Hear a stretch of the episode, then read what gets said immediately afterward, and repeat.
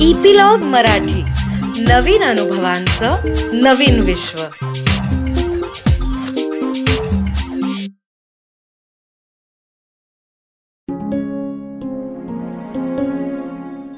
नमस्कार. मी उमेश कामत. डॉक्टर आनंद नाडकर्णी यांनी लिहिलेल्या हेही दिवस जातील या पुस्तकाच्या ऑडिओ बुकमध्ये मोहन आणि त्याच्या मुलांच्या अनुभव विश्वात तुमचं सगळ्यांचं स्वागत.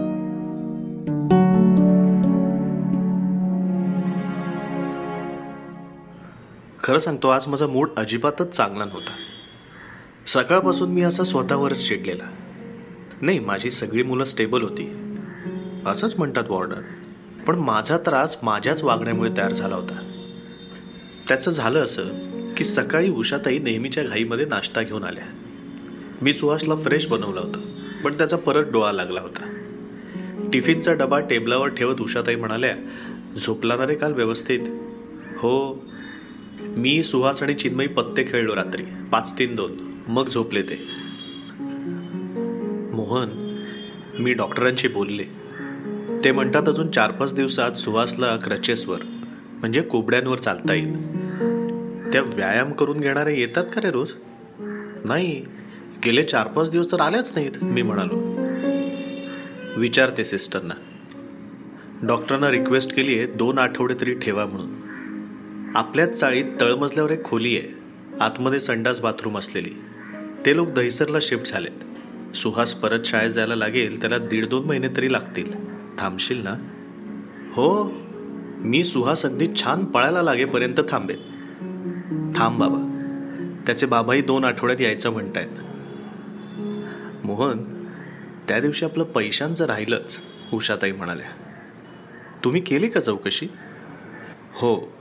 एका शिफ्टचे म्हणजे आठ तासाचे शंभर रुपये घेतात लोक. म्हणजे दिवसाचे तीनशे रुपये. काय? मी मनात म्हणालो एका दिवसात तीनशे? मला एका दिवसाचे कोणत्याही कामाचे कोणी पन्नास शंभरच्या वर नाही दिलेले. दोन महिने राहिलो तर अठरा हजार कमावणार मी. कारण इथे सुट्टी कोण घेणार आहे? सरळ साठ दिवस. आज माझा इथला पंधरावा दिवस. म्हणजे आजपर्यंत मी साडेचार हजार कमावले. माझं डोकं हे सगळे हिशोब करत असताना उषाताई म्हणाल्या पण माझं सगळं कसं चाललंय तुला ठाऊक आहे? पैसे येण्यासाठी वाटा दोन. त्यातली माझी पुंजी महिना चालवणारी आणि त्यांची कमाई जाते खड्डे बुजवण्यामध्ये. मला अचानक राग आला. मी त्यांना त्यांच्या गरजेच्या वेळी हवा. अगदी प्रेमाने चोवीस तास तेवत्या दिव्यासारखा तत्पर हवा. आणि भाजीवाली बरोबर करतात तशी घासाघीस करतात या बाई. ठीक आहे. दोन महिन्यानंतर जायचं तिकीट द्या. दुसरं काही नको. मी म्हणालो. नाही अरे तसं नाही. तू किती प्रेमाने करतोय ते पाहते ना मी. सुहासला किती आवडतोस तू पण. चैन नाही पडत त्याला तू डोळ्यासमोर नसलास तरी. उषाताई हे सगळं किती दिवसांमध्ये झालं? चौदा. चौदा दिवसांपूर्वी मला अगदी अनोळखी असलेल्या मुलाला आज माझ्याशिवाय चैन पडत नाही. खरं ना? तरी तुम्हाला दरखोरी करावीशी वाटत असेल तर करा. मी समजेन.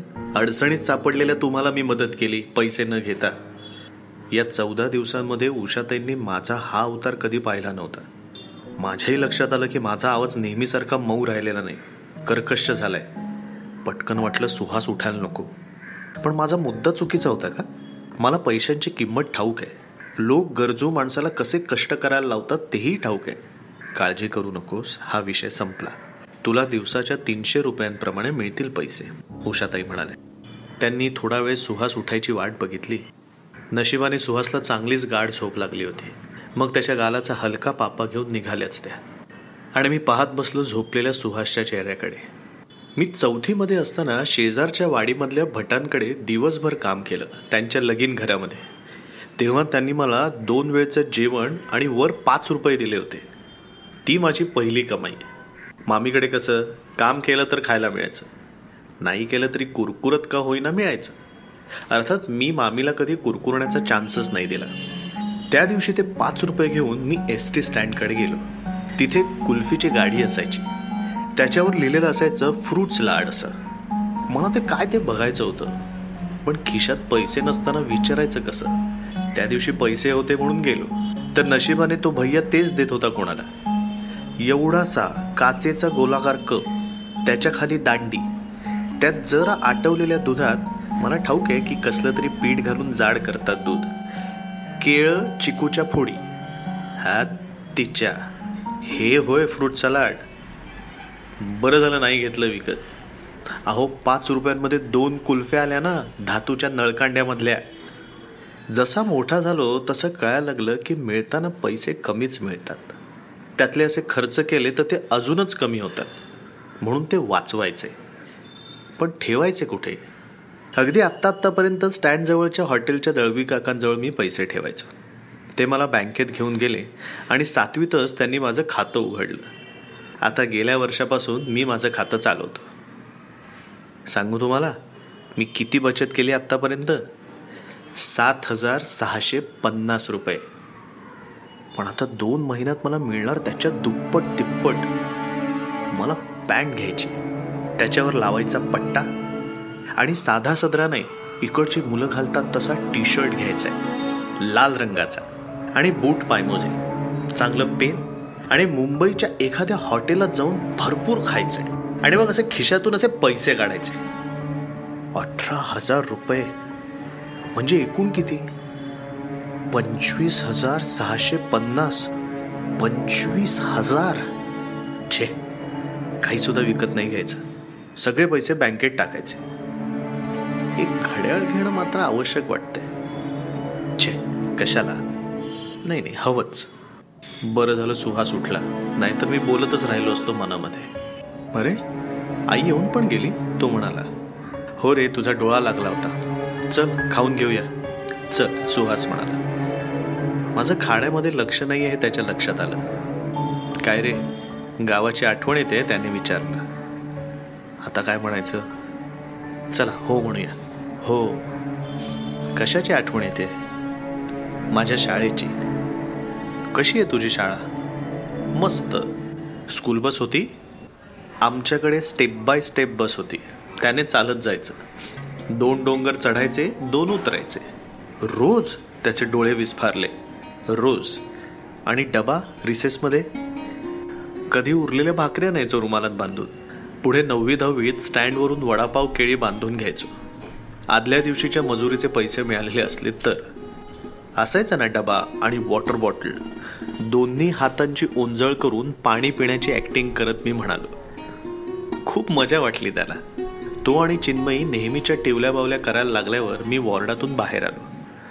बाहेर चिन्मयीचे बाबा शांत बसले होते. काय करतायत दोघे? त्यांनी विचारलं. टाईमपास दुसरं काय? मी म्हणालो. आणि त्यांच्या शेजारी बाकावर टेकलो. आज दिवसाच्या ड्युटीला तुम्ही मी विचारलं. हो मी रजा टाकली आहे चिन्मयीच्या आईला बरं नाही आहे काही सिरियस? नाही नाही ताप सर्दी खोकला. मीच म्हणालो तू येऊ नकोस. काय आहे चिनूच्या शरीराची प्रतिकारशक्ती खूप कमी झाली आहे तिची आई आली तर ते इन्फेक्शन चिनूला व्हायला नको. त्यानिमित्ताने चिनूच्या आईला थोडी विश्रांती तरी मिळेल. सततची काळजी तर आहे पण निदान शरीराला तरी थोडा आराम दोनच माणसं आम्ही. आम्हाला थकायची पण परवानगी नाही. मी थकलो तर ती ती थकली तर मी. कुठपर्यंत चालायचं हे ते विचारायचं सुद्धा नाही.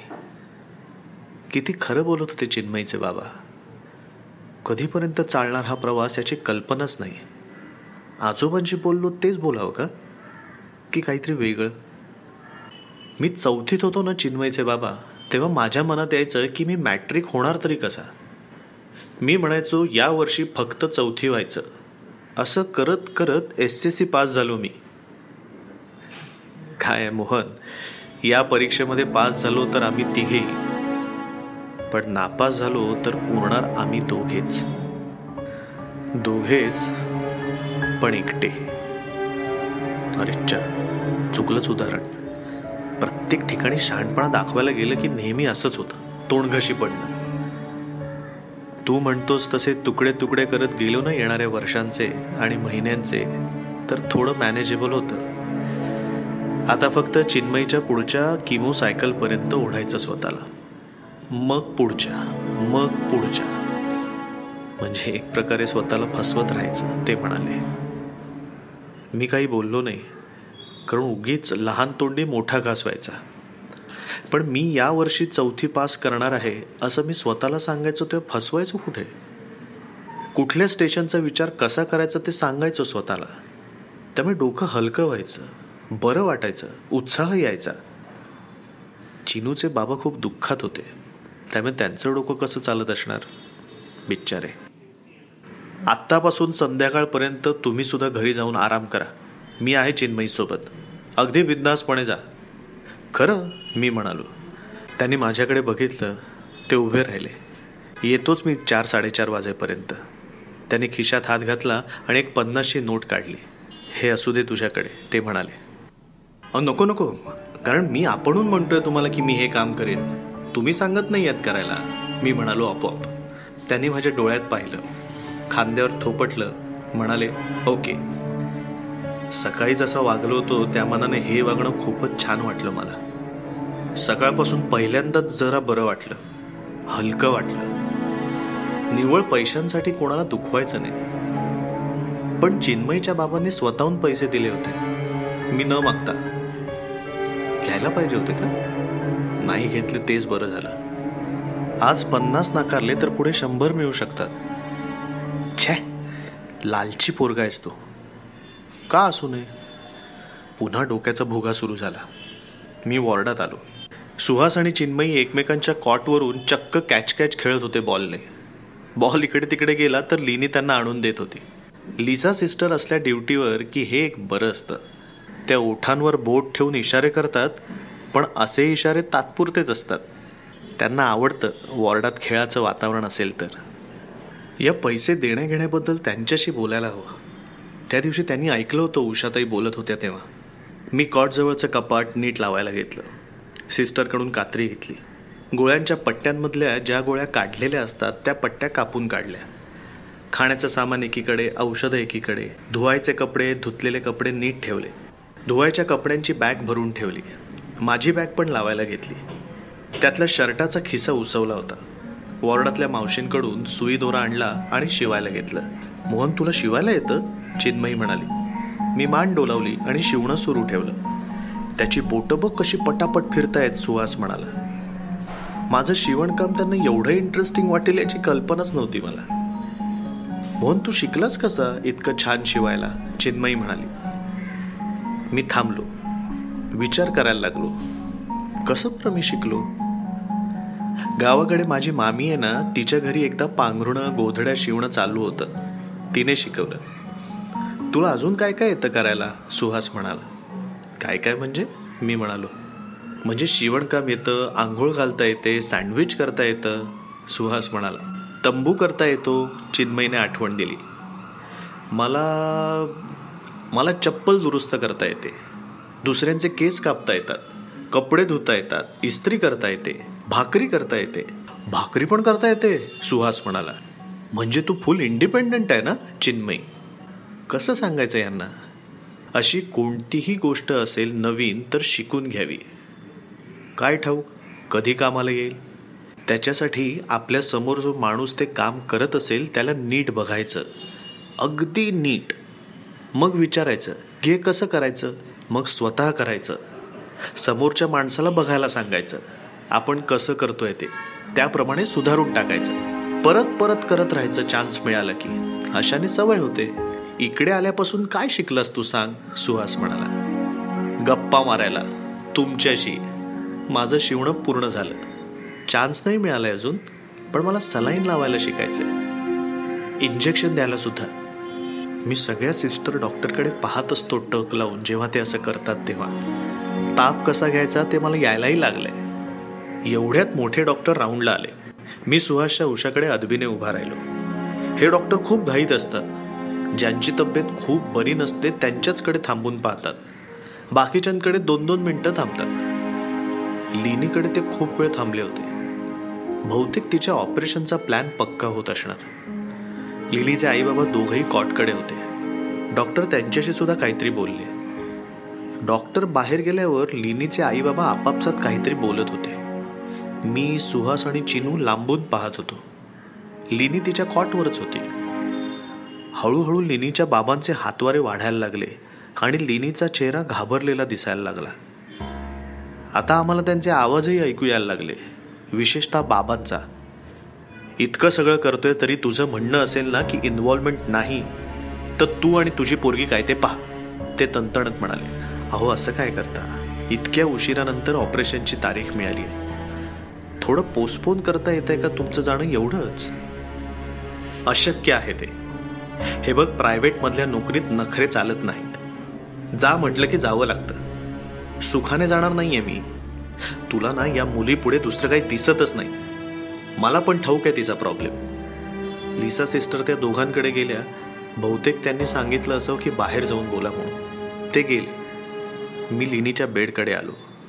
लिनी फुल घाबरलेली दिसत होती. मी तिला उचलली तशी ती चिकटूनच बसली कडेवर. माझ्या खांद्यावर मान टाकली तिने. तिला थोपटत थोपटत आमच्या बेडकडे घेऊन आलो. आणि मला जाणवलं की लिनी रडत होती. माझा खांदा भिजायला सुरुवात झाली होती. खूप रडल्यामुळे तिला श्वास घ्यायला त्रास तर नाही व्हायचा? ऑपरेशनच्या आधी पेशंटने कसं धीराने आत जायला हवं? असं रडून कसं चालेल? सुहासच्या बेडजवळ खिडकी आहे. त्यात मी लिनीला बसवलं. चिनू पण आली खिडकीची. अशा वेळी टिवल्या बावल्या करणं हे सगळ्यात बरं. आम्ही खिडकीतून बाहेर पाहत बडबड सुरू केली. बाहेर गुलमोहराचं मस्त झाड होतं हिरवगार. खालच्या मातीमध्ये पडलेला त्याच्या फुलांचा सडा आता जुना झाला होता. जमिनीमध्येच विरघळत चालला होता. छान निळं आकाश होतं. पावसानंतरचं ताजं ताजं अगदी हलके ढग होते. पावसाळ्यासारखे काळे नाहीत आणि उन्हाळ्यासारखे पांढरे नाहीत. समोरच्या झाडावर एखादं पक्षी त्याचं घरटं दिसतं का म्हणून शोधत होतो. तेवढंच दाखवलं असतं लिनीला. समोरच्या अशोकाच्या रांगेपलीकडे असलेल्या रस्त्यावरून एखादी दुमजली बस गेली तरी चाललं असतं. त्या रस्त्यावर डॉक्टर बनणाऱ्या मुलामुलींचे घोळके पांढरे कोड घालून इकडून तिकडे जात होते. हे विद्यार्थी हे रेसिडेंट डॉक्टर आणि डॉक्टर लोक पण आपापल्या हॉस्पिटलच्या आवारातच नव्हे तर आजूबाजूच्या रस्त्यांवर दुकानांमध्ये हॉटेलात हे पांढरे कोड घालून गळ्यात तपासण्याची नळी लटकावूनच फिरतात. मी अशी डॉक्टर बनणार आहे एक दिवस. चिन्मयी अचानक मनापासून म्हणाली वा बनशील की? मी म्हणालो तू ब्रदर बन तिला मदत करायला. सुहासच्या डोक्यातून हे काही जात नव्हतं. आणि तू? मी पेशंट बनून राहणार तुमच्यासाठी? त्याचं उत्तर तयार होतं. एव्हाना लिनी रडायची थांबली होती. ती आमचं बोलणं ऐकत होती. ती म्हणाली पण तुम्ही सगळे इथे जमिनीवर असणार. मी असणार झाडाच्या वर ढगाच्या वर एकदम वर. आम्ही तिघही जरा चरकलो. असं काय म्हणते ही? तिथे काय करत असणार तू? सुहास म्हणाला. मी मज्जेत असणार. तुम्हाला बघत. पण तुम्हाला मी दिसणार नाही. मला तुम्ही दिसणार. का ग? असं का? मी जरा धाडसानेच विचारलं. जब लोग भगवान को प्यारे होते हैं तो उन्हें कोई देख नहीं सकता. लेकिन वो सबको देख सकते हैं. ती एक एक शब्द तोलून मापून वापरत होती. टेलिव्हिजनवरच्या वाक्यांसारखी. तिथूनच ही अशी वाक्य कानावर पडली असणार या सात वर्षाच्या पोरीच्या. आम्हाला काय बोलावं कळेच ना. लिनी हसली. ती बहुतेक स्वतःच्या वाक्यावर खुश होती. आम्हाला चरकलेलं बघून तर तिच्या चेहऱ्यावर विजयाचा आनंद आल्यासारखा वाटला. ती बोलत होती त्यातले किती कळून बोलत होती हा प्रश्नच होता. ऐसा मत बोलली नी हमें तुम्हारी जरूरत है चिनू म्हणाली. शहरातील मुलं बहुधा टेलिव्हिजन सतत पाहत असल्याने सफाईने हिंदी बोलतात किंवा मुंबईत राहत असल्यामुळे. लिनी खिडकीतून म्हणजे माझ्या कडेवरून खाली उतरली. स्वतःच्या बेडच्या दिशेने जायला लागली. थांबली आणि पाठीवळून तिने पिक्चरमधल्या लोकांसारखं वाक्य डायलॉग तसं म्हटलं. डरना नाही दोस्त मौत इतनी भी बुरी नहीं होती। आणि लिनी मस्त हसली पूर्वीसारखी। आजच्या या अनुभव प्रवासाचा थांबा इथेच। कसं वाटतंय कमेंट्समध्ये लिहून आम्हाला नक्की कळवा. लाईक आणि शेअर करून कसं वाटलं हे सगळ्यांना नक्की सांगा. हेही दिवस जातील. तुम्ही ऐकताय फक्त इपिलॉग मीडिया वेबसाईटवर.